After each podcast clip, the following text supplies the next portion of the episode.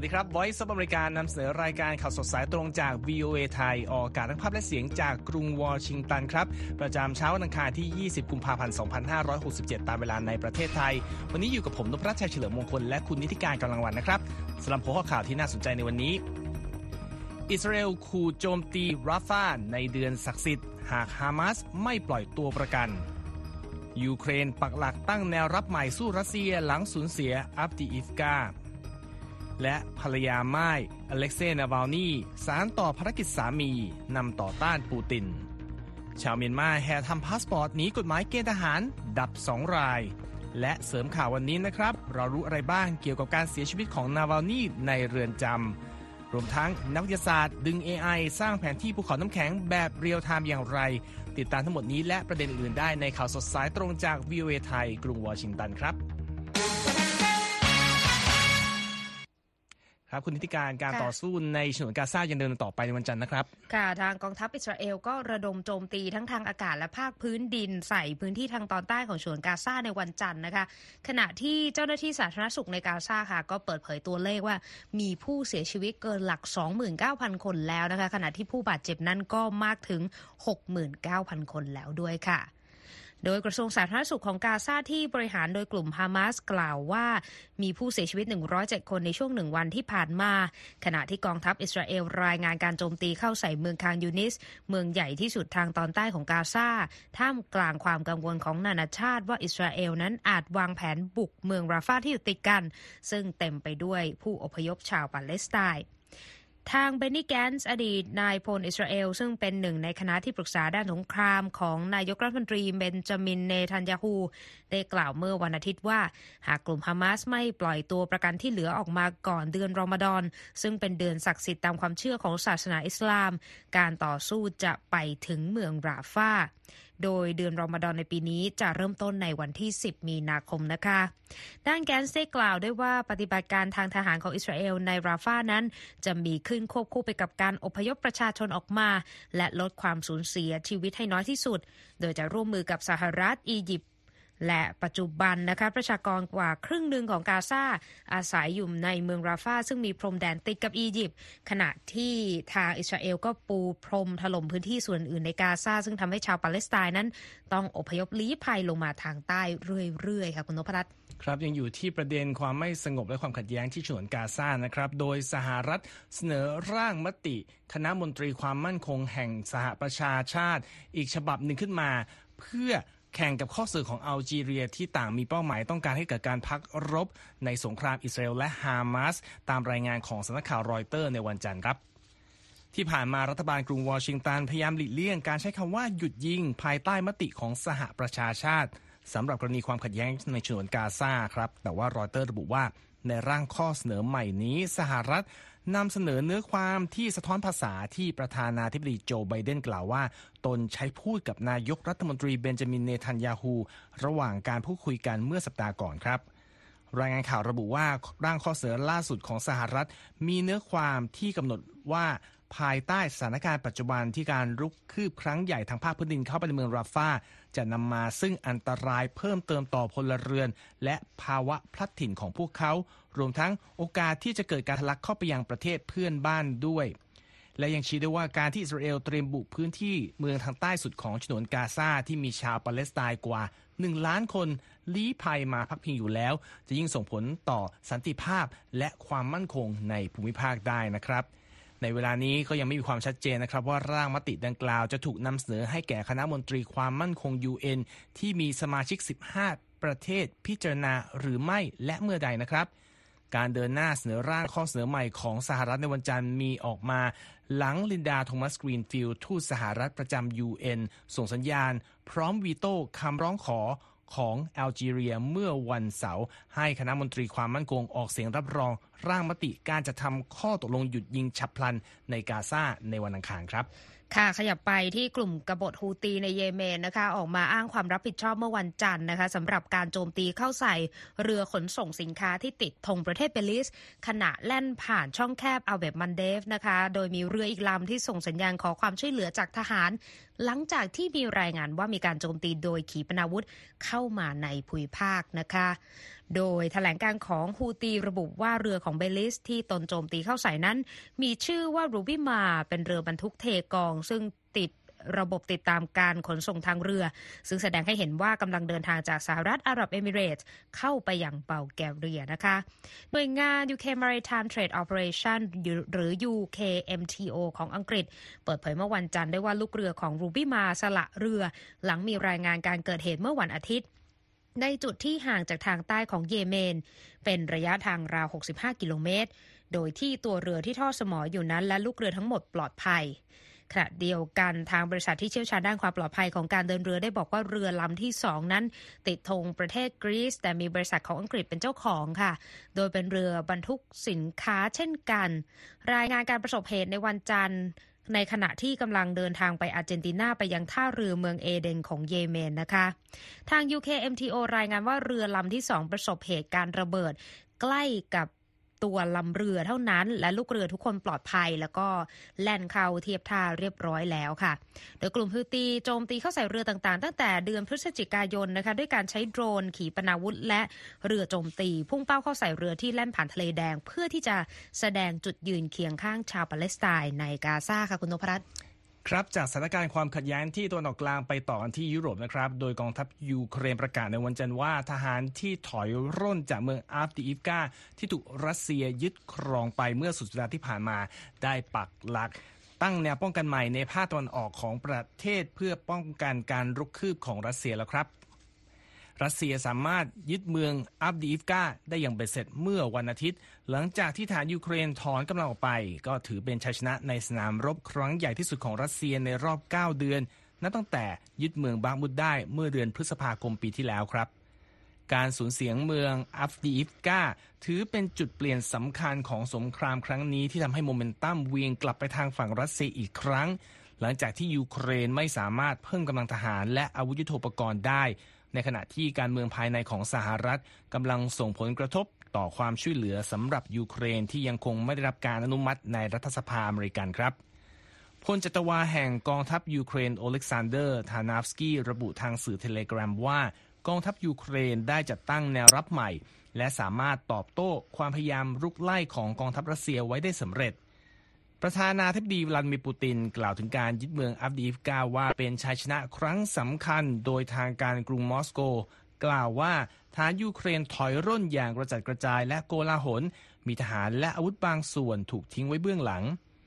เซอร์เฮสกูเรส ผอ.สถาบันที่ปรึกษา Defense Express ในกรุงเคียฟเชื่อว่าขณะนี้ รัสเซียมีทหารราว 80,000 คนกระจายกำลังรอบเมืองบาคมุดและอีก 40,000 คนรอบเมืองอัฟดีอิฟกา โดย คาดว่ากองทัพรัสเซียจะพยายามขยายกำลังตามแนวหน้ารอบเมืองมารีอินกาและรุกคืบครั้งใหม่ที่เมืองฟูเลดาซึ่งทหารยูเครนครอบครองอยู่นะครับโอเลสดานอฟ นักวิเคราะห์ด้านการทหารในกรุงเคียฟชี้ได้ว่ารัสเซียจะเดินหน้ายึดครองดินแดนให้มากที่สุดเท่าที่จะทำได้ โดยเฉพาะพื้นที่รอบๆเขตปกครอง ที่ประธานาธิบดีปูตินประกาศว่าเป็นของรัสเซียอันได้แก่ดอนบาสลูฮันส์ เคอร์ซอนและซาปอริเซีย ซึ่งยังไม่ได้รับการยอมรับจากประชาคมโลกครับขณะนี้ท่านกำลังติดตามรายการข่าวสดสายตรงจาก VOA ไทยอยู่นะครับ ยังมีประเด็นข่าวสารอื่นๆ น่าสนใจรออยู่ครับ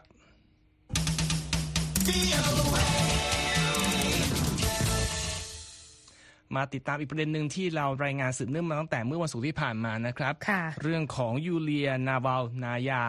ภรรยาม่ายของอเล็กเซย์นาวาลนี ที่อดีตผู้นำฝ่ายต่อต้านประธานาธิบดีวลาดิเมียร์ปูตินที่ประกาศออกมาในวันจันทร์นะครับ ว่าเธอจะสานต่อภารกิจของสามี และจะเดินหน้าต่อสู้ เพื่อเสรีภาพของประเทศ พร้อมเรียกร้องให้ประชาชนอยู่เคียงข้างเธอเสมอครับ นาวาลนายาแถลงผ่านวิดีโอคอลในวันจันทร์ครับว่า วลาดิเมียร์ปูตินฆ่าสามีของฉัน และบอกว่าสิ่งสำคัญที่สุดที่เราทำได้เพื่ออเล็กเซ่และเพื่อตัวเราเองคือการเดินหน้าต่อสู้ต่อไปอย่างเต็มกำลังและรุนแรงกว่าที่ผ่านมา การเสียชีวิตของนาวานี่เมื่อสุกที่แล้วที่เรือนจำในแถบ Arctic Circle จุดกระแสความไม่พอใจทั้งในรัสเซียและทั่วโลกครับ โดยเฉพาะชาติตะวันตกต่างกล่าวหาว่าเป็นฝีมือของรัฐบาลรัสเซีย ประธานาธิบดีสหรัฐโจไบเดนกล่าวว่า ไม่ต้องสงสัยเลยว่าปูตินมีส่วนรับผิดชอบการเสียชีวิตของนาวานี่ ซึ่งเป็นเครื่องพิสูจน์ถึงความโหดร้ายของผู้นำรัสเซีย หัวหน้าฝ่ายนโยบายต่างประเทศของสหภาพยุโรปโจเซฟบอเรลโพสต์ทางสื่อสังคมออนไลน์ X ในวันจันทร์ แสดงความเสียใจต่อยูเลียนาวานายา และระบุว่าวลาดิเมียร์ปูติน และระบอบการปกครองของเขาจะต้องรับผิดชอบครับ ทางประธานาธิบดีปูตินยังไม่ได้ออกมาแสดงความเห็นใดๆ ต่อการเสียชีวิตของนาวาลนีขณะที่โฆษกรัฐบาลรัสเซียเดมิทรีเพสคอฟกล่าวปฏิเสธข้อกล่าวหา และยืนยันว่ารัฐบาลรัสเซียไม่มีส่วนเกี่ยวข้อง พร้อมขอให้รอผลการชันสูตรศพของนาวาลนีซึ่งยังไม่มีออกมาจนถึงขณะนี้นะครับยูเลียนาวาลนายากล่าวด้วยว่าเราทราบแน่ชัดแล้วว่าทำไมปูติน จึงสังหารอเล็กเซ่เมื่อ 3 วันก่อน และบอกว่าเราจะเสาะหาให้ได้ว่าใครเป็นผู้ก่ออาชญากรรมนี้ และทำได้อย่างไร เราจะต้องเปิดเผยชื่อและใบหน้าของพวกเขา การเสียชีวิตของนาวานีเกิดขึ้นในเวลาไม่ถึงหนึ่งเดือน ก่อนการเลือกตั้งรัสเซียที่จะเปิดทางให้ประธานาธิบดีปูติน ได้ดำรงตำแหน่งต่อไปอีก 6 ปี ซึ่งเรียกเสียงวิพากษ์วิจารณ์และความไม่พอใจในตัวผู้นำรัสเซียรายนี้ ที่เดินหน้าจัดการผู้เห็นต่างทางการเมืองถึงประตูบ้านครับ ช่วงสุดสัปดาห์ที่ผ่านมาผู้คนจำนวนมากพากันวางดอกไม้ตามอนุสาวรีย์ต่างๆ ทั่วรัสเซีย เพื่อไว้อาลัยต่อการจากไปของผู้นำการต่อต้านรัฐบาลปูติน และมีรายงานผู้ถูกจับกลุมไปหลายร้อยคนนะครับ ชาวรัสเซียจำนวนมากที่ลี้ภัยไปต่างประเทศหลังการลุกรานยูเครนของรัสเซียเมื่อปี 2022 ก็ต่างร่วมไว้อาลัยต่อนาวานี่เช่นกัน และเกิดการประท้วงในหลายประเทศของยุโรปครับ โดยผู้ประท้วงพากันตะโกนสาบแช่งปูติน โดยเรียกว่าเป็นฆาตกร และเรียกร้องให้นำตัวปูตินไปลงโทษที่ศาลอาญาระหว่างประเทศด้วยนะครับ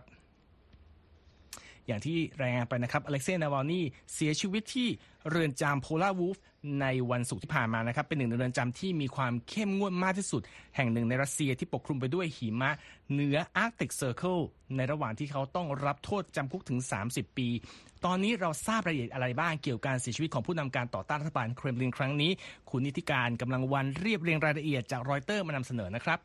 ค่ะ อย่างที่ทราบกันนะคะว่าการเสียชีวิตของอเล็กเซย์นาวาลนีนักเคลื่อนไหวเพื่อต่อต้านการคอร์รัปชันของเจ้าหน้าที่รัฐ และผู้ที่เคยเคลื่อนไหวในการประท้วงต่อต้านรัฐบาลรัสเซียครั้งใหญ่ เสียชีวิตระหว่างรับโทษจำคุกในเรือนจำอันห่างไกลในอาร์กติกในวัย 47 ปีนะคะ ซึ่งแถลงการณ์ของเรือนจำรัฐบาลกลางในเขตปกครองยามาโลในเนสของรัสเซียก็ระบุว่านาวาลนีรู้สึกไม่สบายหลังจากเดินอยู่บริเวณเรือนจำและเขาแทบจะหมดสติไปในทันทีและเสียชีวิตเมื่อเวลา 14นาฬิกา19 นาทีของวันที่ 16 กุมภาพันธ์นะคะ แต่ยังไม่มีรายละเอียดเกี่ยวกับการเสียชีวิตของนาวานี่ออกมานับแต่นั้น หลังจากที่ทางเรือนจำนะคะ และเจ้าที่การแพทย์ให้ข้อมูลเกี่ยวกับการเสียชีวิตของเขาค่ะคุณนพรัตน์ครับ มีข้อสงสัยว่าเขาเกิด สาเหตุการเสียชีวิตของนาวาลนีจะเป็นโรคเสียชีวิตฉับพลันใช่หรือไม่มีรายละเอียดอะไรไหมครับ ในประเด็นนี้นะคะคีรายาร์มิชโฆษกของนาวาลนีค่ะ เผยว่า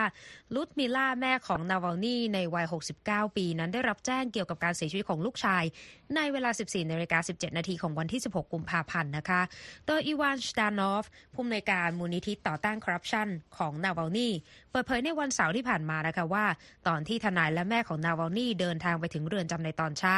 พวกเขาได้รับแจ้งว่าสาเหตุการเสียชีวิตของนาวาลนี่นั้นก็คือ sudden death syndrome นะคะ โดยภาวะอาการนี้ใช้เรียกกลุ่มอาการของโรคหัวใจที่ทำให้เกิดภาวะหัวใจหยุดเต้นกระทันหัน และอาจถึงแก่ชีวิตได้ค่ะ ด้านสื่อรัฐบาลรัสเซียอาทีได้อ้างแหล่งข่าวที่ไม่เปิดเผยตัวตนว่านาวาลนี่เสียชีวิตจากภาวะเส้นเลือดอุดตันค่ะ โดยข้อมูลล่าสุดเมื่อวันจันทร์จากทางโฆษกของนาวาลนี่ก็คือ สิ่งที่แม่และทนายของนาวาลนี่ได้รับทราบจากทีมสืบสวนของรัสเซียนั้น มีเพียงแค่ทีมสืบสวนยังไม่ได้ระบุสาเหตุการเสียชีวิตของนายนาวาลนี่ในช่วงเวลานี้ค่ะครับแล้วตอนนี้ร่างของนาวาลนีอยู่ที่ไหนหรอครับ ยังไม่มีความชัดเจนออกมาเช่นกันนะคะว่าร่างของนาวาลนีอยู่ที่ไหนในเวลานี้ แต่ว่าหนังสือพิมพ์โนวายากาเซตาของรัสเซีย อ้างแหล่งข่าวที่ไม่ระบุชื่อนะคะเผยว่าร่างของนาวาลนีอยู่ที่ห้องดับจิต ณโรงพยาบาลในเขตซาลคาร์ดนะคะโดยสื่อดังกล่าวก็เผยว่าร่างของเขามีรอยช้ำและมีร่องรอยของภาวะชัก เช่นเดียวกับร่องรอยของความพยายามในการปั๊มหัวใจที่จะช่วยยื้อชีวิต แต่ว่าสื่อนี้ก็ไม่สามารถระบุได้ชัดเจนค่ะว่าเหตุใดหัวใจของนาวานี่จึงหยุดเต้นไป สื่อรัสเซียบางสำนักก็รายงานได้ว่าทีมสืบสวนพิเศษเดินทางถึงกรุงมอสโกแล้ว แต่ก็ยังไม่มีความชัดเจนว่าการชันสูตรศพนั้นจะเกิดขึ้นเมื่อไหร่ค่ะคุณนพรัตน์ครับมีรายงานเกี่ยวกับเหตุปั่นป่วนที่เรือนจำก่อนการเสียชีวิตของนาวานี่ด้วยใช่ไหมครับ ในประเด็นนี้น่าสนใจนะคะเพราะว่ามีนักโทษในเรือนจำเดียวกับนาวานี่ซึ่งไม่ประสงค์เปิดเผยนาม บอกกับหนังสือพิมพ์โนวายากาเซตาโดยว่ามีเหตุการณ์ปัดป่วนเกิดขึ้นในเรือนจำในช่วงเย็นวันที่ 15 กุมภาพันธ์หนึ่งวันก่อนการเสียชีวิตของนาวานีค่ะ นักโทษรายนี้บอกว่าเจ้าหน้าที่เรือนจำเร่งการตรวจตรานักโทษในช่วงเย็น และยกระดับความปลอดภัยในเรือนจำอย่างเข้มข้นด้วย ก่อนที่ในช่วงเช้าวันที่ 16 กุมภาพันธ์นะคะ จะเริ่มต้นวันด้วยการยึดโทรศัพท์มือถือ และสิ่งของอื่นๆจากนักโทษ แล้วก็ไม่นานจากนั้น ก็มีคณะกรรมการของเรือนจำรัฐบาลกลางเข้ามา ตัวนักโทษรายนี้ยังบอกด้วยว่าข่าวการเสียชีวิตของนาวานี่เป็นที่ทราบกันภายในเรือนจำเมื่อเวลา 8นาฬิกาของวันที่ 16 กุมภาพันธ์ ไม่กี่ชั่วโมงก่อนจะมีการประกาศข่าวการเสียชีวิตของเขาอย่างเป็นทางการ ในขณะที่รถพยาบาลก็กลับมาถึงไม่นานหลังจากการพิสูจน์แล้วว่านาวานี่เสียชีวิตค่ะ คุณนพรัตน์อย่างไรก็ตามทางรอยเตอร์ก็ไม่สามารถยืนยันเรื่องราวจากฝั่งของนักโทษรายนี้ได้ค่ะ ครับทีนี้สิ่งที่หลายคนอาจสงสัยคือนาวานี่เนี่ยมีปัญหาสุขภาพในระหว่างอยู่ในเรือนจำด้วยหรือเปล่าครับ เพียงแค่หนึ่งวันก่อนการเสียชีวิตของนาวานี่นะคะก็มีสิ่งหนึ่งที่น่าสนใจคือเป็นภาพวิดีโอในศาลซึ่งเผยให้เห็นว่านาวานี่กำลังหยอกล้อเล่นในศาลอยู่ ด้วยสื่อออนไลน์ SOTA รายงานว่าในช่วงเวลาที่เขาขึ้นศาล นาวนี่มีการโต้เถียงกับเจ้าหน้าที่เรือนจำที่จะพยายามยึดปากกาของเขา ซึ่งนาวนี่ก็เปิดเผยเรื่องนี้ในวันพฤหัสบดีก่อนที่เขาจะเสียชีวิตว่า เขาถูกสั่งขังเดี่ยวเป็นเวลา 15 วัน เพราะว่าเรื่องดังกล่าว เรือนจำรัสเซียมีความโหดร้ายทารุณแล้วก็ทีมของนาวนี่ก็แสดงความกังวลมาหลายต่อหลายครั้งแล้วนะคะว่านาวนี่นั้นอาจถูกทำร้ายหรือถูกสังหารได้ และเขาก็เคยถูกสั่งขังเดี่ยวในหลายกรณีด้วยการรวมถึงเรื่องของกิริยาท่าทางของเขาด้วย แม้ว่าเรือนจำพอลวูฟถือเป็นหนึ่งในเรือนจำที่มีความเข้มงวดสูงสุดแห่งหนึ่งของรัสเซียนะคะ แต่ว่าที่ผ่านมานาวานี่ก็มักจะมีการเล่นมุกล้อเลียนเกี่ยวกับชีวิตความเป็นอยู่ของเขาในเรือนจำเขามีการโพสต์ภาพในการเดินที่ลานที่ล้อมไปด้วยกำแพงคอนกรีตและกรงเหล็ก เดินที่เดินไปได้ระยะไกล 11ก้าวแล้วก็กว้าง3ก้าวนาวานี่ยังเคยพูดติดตลกว่าด้วยอากาศแบบนี้คุณสามารถเดินได้มากกว่าหนึ่งชั่วโมงครึ่ง หากคุณสามารถงอกจมูก งอกหูแล้วก็งอกนิ้วใหม่ขึ้นมาได้ แล้วปีที่แล้วนะคะเขาได้หยิบยกประเด็นปัญหาในเรือนจำรัสเซียก็คือการไม่มีฟัน เพราะว่าภาวะโภชนาการย่ำแย่และไม่ถึงหนึ่งปีมานี้นะคะ ทีมงานของนาวนี่ก็เผยว่า เขามีภาวะปวดท้องรุนแรงระหว่างที่อยู่ในเรือนจำด้วยค่ะ คุณนพนัทครับก็ยังเป็นประเด็นที่ต้องติดตามดูกันต่อไปนะครับ ว่าผลการพิสูจน์ชนะสูตรศพจะเป็นอย่างไรแล้วปฏิกิริยาของ ทุกฝ่ายที่เกี่ยวข้องจะมาเป็นอย่างไรนะครับ ทางเราจะนำเสนออัปเดตต่างๆ เมื่อมีรายงานเข้ามานะครับ จากสถานการณ์ที่รัสเซียเราไปดูกันที่เอเชียกันบ้างนะครับ มีรายงานผู้เสียชีวิต 2 คนจากเหตุจลาจลที่หน้าสำนักงานหนังสือเดินทางในเมืองมันตะเลของเมียนมาในวันจันทร์ครับขณะที่ประชาชนนับพันคนแห่ทำหนังสือเดินทางเพื่อหนีออกนอกประเทศ หลังจากรัฐบาลฐานเมียนมาประกาศใช้กฎหมายบังคับประชาชนให้เกณฑ์ทหารครับ เจ้าหน้าที่กู้ภัยรายหนึ่งกล่าวกับสำนักข่าว AFP ครับว่าสตรีสองคน ซึ่งเป็นสตรีวัย 52 ปีและ 39 ปี เป็นผู้เสียชีวิตในช่วงเช้าวันจันทร์ตามเวลาท้องถิ่น ขณะที่ประชาชนหลายร้อยคนแย่งกันเข้าแถวเพื่อขอทำหนังสือเดินทาง หน้าสำนักงานออกหนังสือเดินทางของเมียนมาที่เมืองมันดาเลนะครับเจ้าหน้าที่ผู้นั้นกล่าวด้วยว่าพวกเขาตกลงไปในคูน้ำใกล้ฝูงชนและเสียชีวิต เพราะ การขาดอากาศหายใจ ขณะที่มีสตรีผู้หนึ่งได้รับบาดเจ็บเพียงเล็กน้อยด้วย เมื่อสัปดาห์ที่แล้วรัฐบาลฐานเมียนมาประกาศบังคับใช้กฎหมายให้ชาวเมียนมาวัยหนุ่มสาวทุกคนต้องรับใช้ชาติด้วยการเป็นทหาร ขณะที่กองทัพกำลังประสบปัญหาขาดแคลนกำลังพล ท่ามกลางการสู้รบกับกองกำลังแข่งข้อต่อต้านในหลายพื้นที่ของประเทศครับโฆษกรัฐบาลฐานเมียนมาระบุเมื่อสัปดาห์ที่แล้วด้วยว่า มีประชาชนที่เข้าข่ายถูกเรียกตัวไปเป็นทหารราว 13 ล้านคน แม้ว่าทางกองทัพมีศักยภาพในการฝึกทหารได้เพียงปีละ 50,000 คนเท่านั้นนะครับ คุณนิติการ อย่างไรก็ตามแม้ยังไม่มีรายละเอียดออกมาว่ากองทัพเมียนมาจะบังคับใช้กฎหมายนี้อย่างไรและเมื่อไร บรรดาคนหนุ่มสาวจำนวนมากต่างแห่ไปทำหนังสือเดินทางและขอวีซ่าทั้งในนครย่างกุ้งและเมืองมันตะเล เพื่อหวังเดินทางออกนอกประเทศแล้ว อย่างหน้าสถานทูตไทยณนะนครย่างกุ้งนะครับ มีรายงานว่าประชาชน ชาวเมียนมาหลายพันคนต่างรอขอวีซ่าเพื่อหนีออกจากประเทศเมื่อสัปดาห์ที่แล้วเช่นกันครับ ค่ะ ขยับมาที่ประเทศไทยกันบ้างนะคะ ข่าวเรื่องนายทักษิณชินวัตรอดีตนายกรัฐมนตรีไทยวัย 74 ปี กลับถึงบ้านจันทร์สองล่าในวันอาทิตย์หลังได้รับการพักโทษนั้น รับอิสรภาพเป็นวันแรกหลังจากลี้ภัยอยู่ต่างประเทศเป็นเวลา 15 ปี ได้รับความสนใจจากสื่อต่างประเทศนะคะและมีการสอบถามความคิดเห็นของนักวิเคราะห์หลายคนในประเด็นดังกล่าวด้วยค่ะ โดยสำนักข่าวรอยเตอร์นะคะรายงานว่าการปล่อยตัวนายทักษิณครั้งนี้แสดงให้เห็นถึงข้อตกลงที่ทักษิณทำไว้กับศัตรูของเขา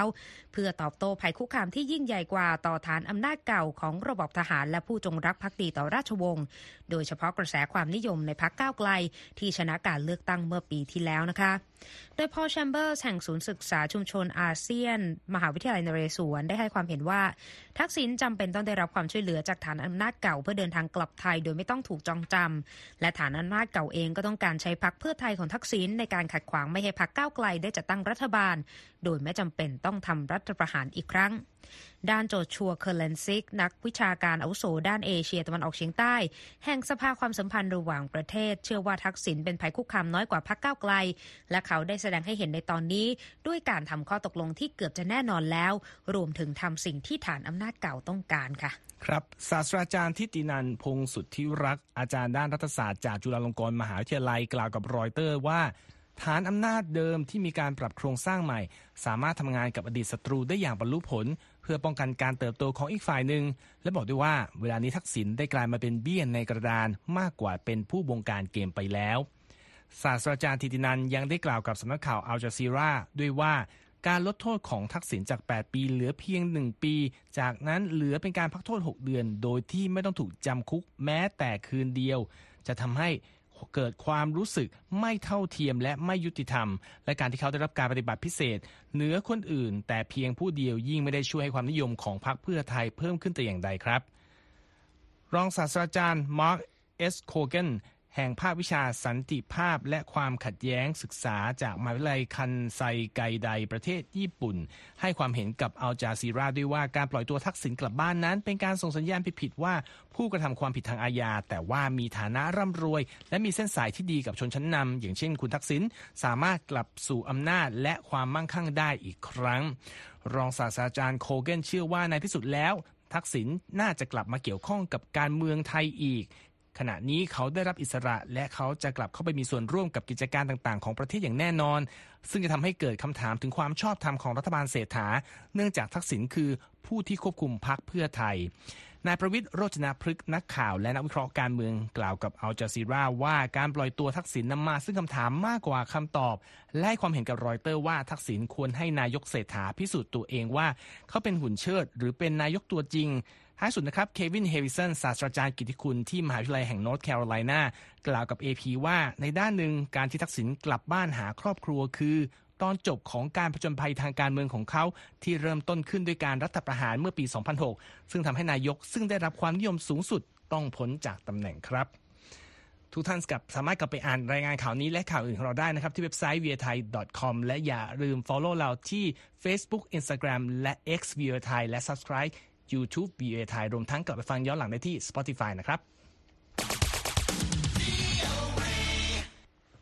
วันนี้เป็นวันหยุดวันหนึ่งของสหรัฐนะครับทำให้ไม่มีรายงานการซื้อขายหลักทรัพย์ที่ตลาดหลักทรัพย์แต่เป็นวันหยุดที่มีความสนน่าสนใจแบบนึงใช่ไหมครับคุณใช่ค่ะ เพราะว่าในวันจันทร์ที่ 3 ของเดือนกุมภาพันธ์ของทุกปีนะคะก็คือวันประธานาธิบดีในสหรัฐ ซึ่งมีจุดเริ่มต้นจากการเฉลิมฉลองวันคล้ายวันเกิดของจอร์จวอชิงตันนะคะหนึ่งในบิดาผู้ก่อตั้งประเทศ หรือว่า founding fathers แม้ว่าประธานาธิบดีคนแรกของสหรัฐผู้นี้จะไม่ชอบให้มีการจัดงานเอิกกระเริกใหญ่โตแต่เมื่อเวลาผ่านพ้นไปนับร้อยปีค่ะ วันหยุดของรัฐบาลกลางในวันนี้ กลับกลายมาเป็นวัน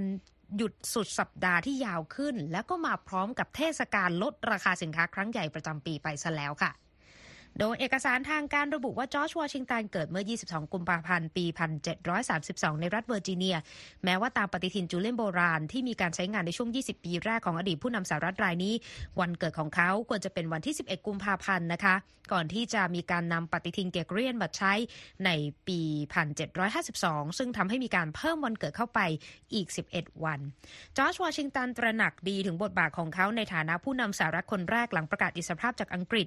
แต่ว่าไม่ต้องการถูกมองว่าได้รับเกียรติเสมอกษัตริย์นะคะ อ้างอิงจากศาสตราจารย์ด้านประสาทจากมหาวิทยาลัยเทมเพิลเซธบรูคแมนในฟิลาเดลเฟีย ซึ่งคนที่จัดงานวันเกิดให้เขาในอดีตนั้นก็คือจะเป็นเพื่อนร่วมงานในรัฐบาลซะมากกว่านะคะ ต่อมานะคะในปี 1879 ก็มีการประกาศวันคล้ายวันเกิดของจอร์จวอชิงตันให้เป็นวันหยุดตามกฎหมายสำหรับลูกจ้างและเจ้าหน้าที่รัฐบาลกลางในกรุงวอชิงตัน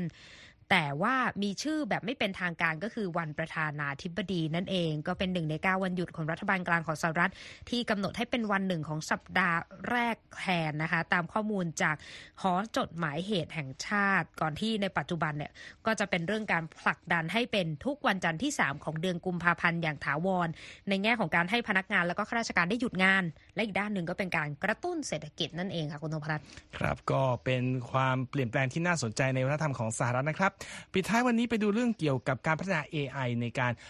ทำแผนที่เอ่อภูเขาน้ำแข็งยักษ์ใหญ่อย่างรวดเร็ว แล้วก็เรียลไทม์ว่าเกิดขึ้นได้อย่างไรนะครับ ติดตามได้จากคุณคมสันศรีนาวิบุญชัยครับ ระบบปัญญาประดิษฐ์หรือว่า AI รุ่นใหม่ คือเครื่องมือที่ถูกวางตัว ให้มาเป็นผู้ช่วยในการจัดทำแผนที่และติดตามการเคลื่อนตัวของภูเขาน้ำแข็งขนาดมหึมา โดยการใช้ข้อมูลจากภาพถ่ายดาวเทียม ซึ่งจะทำให้นักวิทยาศาสตร์ สามารถเฝ้าดูการเปลี่ยนแปลงทั้งหลาย ได้ตามเวลาที่เกิดขึ้นจริง หรือว่า real time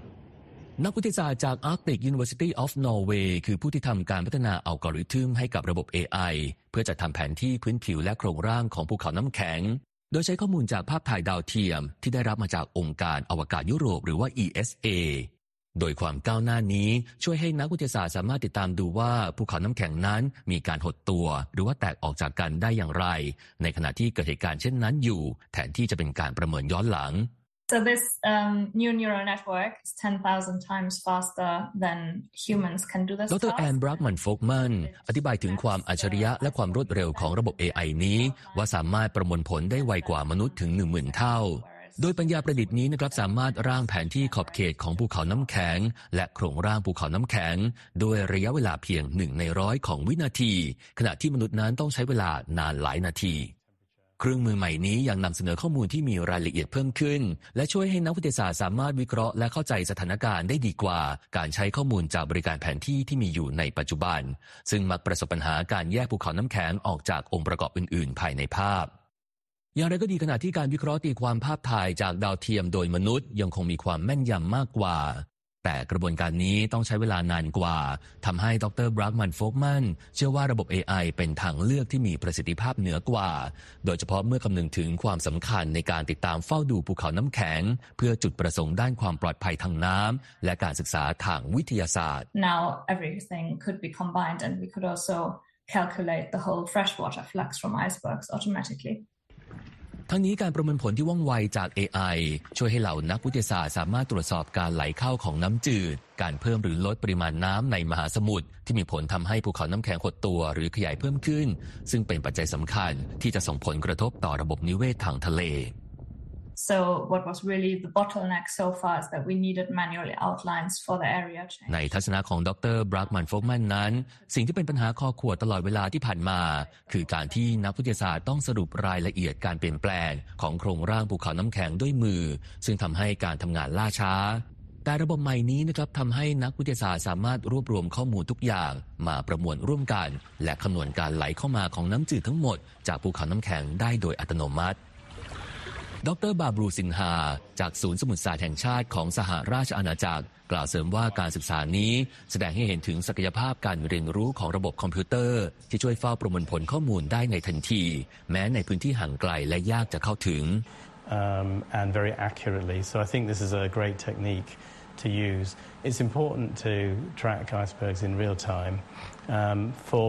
a lot of that's for operational reasons. So ผู้เชี่ยวชาญท่านนี้นะครับยังได้อธิบายถึงความสำคัญในการติดตามข้อมูลของภูเขาน้ำแข็ง ว่าประเด็นนี้มีผลกระทบต่อหลายภาคส่วน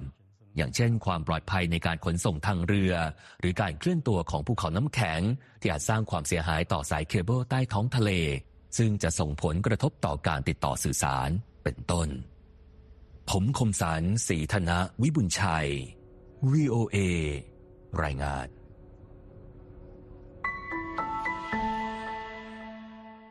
ขอบคุณครับ คุณคมสารและทั้งหมดนี้คือข่าวสดสายตรงจากวิทยาไทยนะครับ ผมนพรัชชัยเสริมมงคลดิฉันนี้ที่การกำลังวันต้องลาไปก่อนครับ สวัสดีครับ สวัสดีค่ะ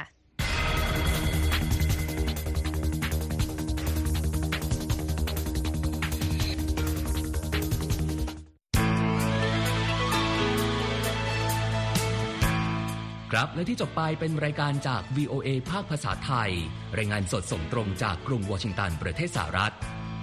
คุณผู้ฟังสามารถติดตามข่าวสารจากทั่วโลกได้ในทุกที่ทุกเวลาที่เว็บไซต์